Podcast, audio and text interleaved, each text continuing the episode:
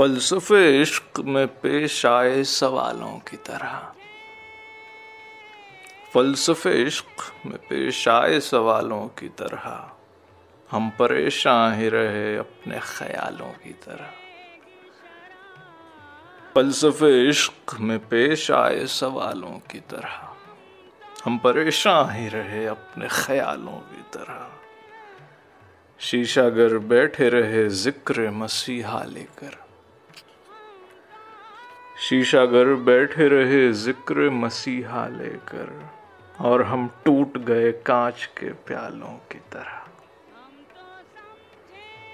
शीशागर बैठे रहे ज़िक्र मसीहा लेकर, और हम टूट गए कांच के प्यालों की तरह। जब भी अंजाम मोहब्बत ने पुकारा खुद को, ये शेर देखिए।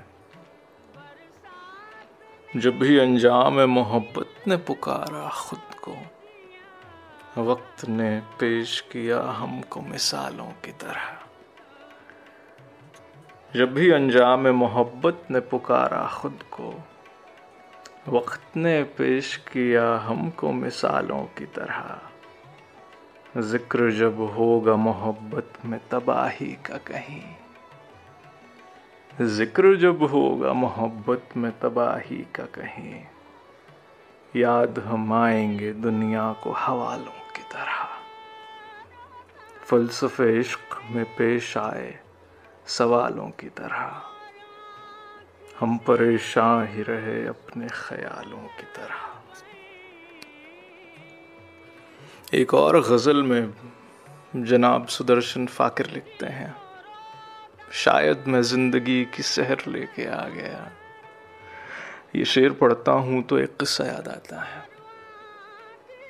मेरी एक दोस्त जब शादी हुई उसकी और वो अपने ससुराल गई तो उसने अपना, अपने हस्बैंड का फ़ोन लिया और उसके व्हाट्सएप पे अपना और उसका मतलब हस्बैंड वाइफ का फ़ोटो लगाया। स्टेटस पे, और कैप्शन में लिखती है यही शेर। शायद मैं ज़िंदगी की सहर लेके आ गया, कातिल को आज अपने ही घर लेके आ गया।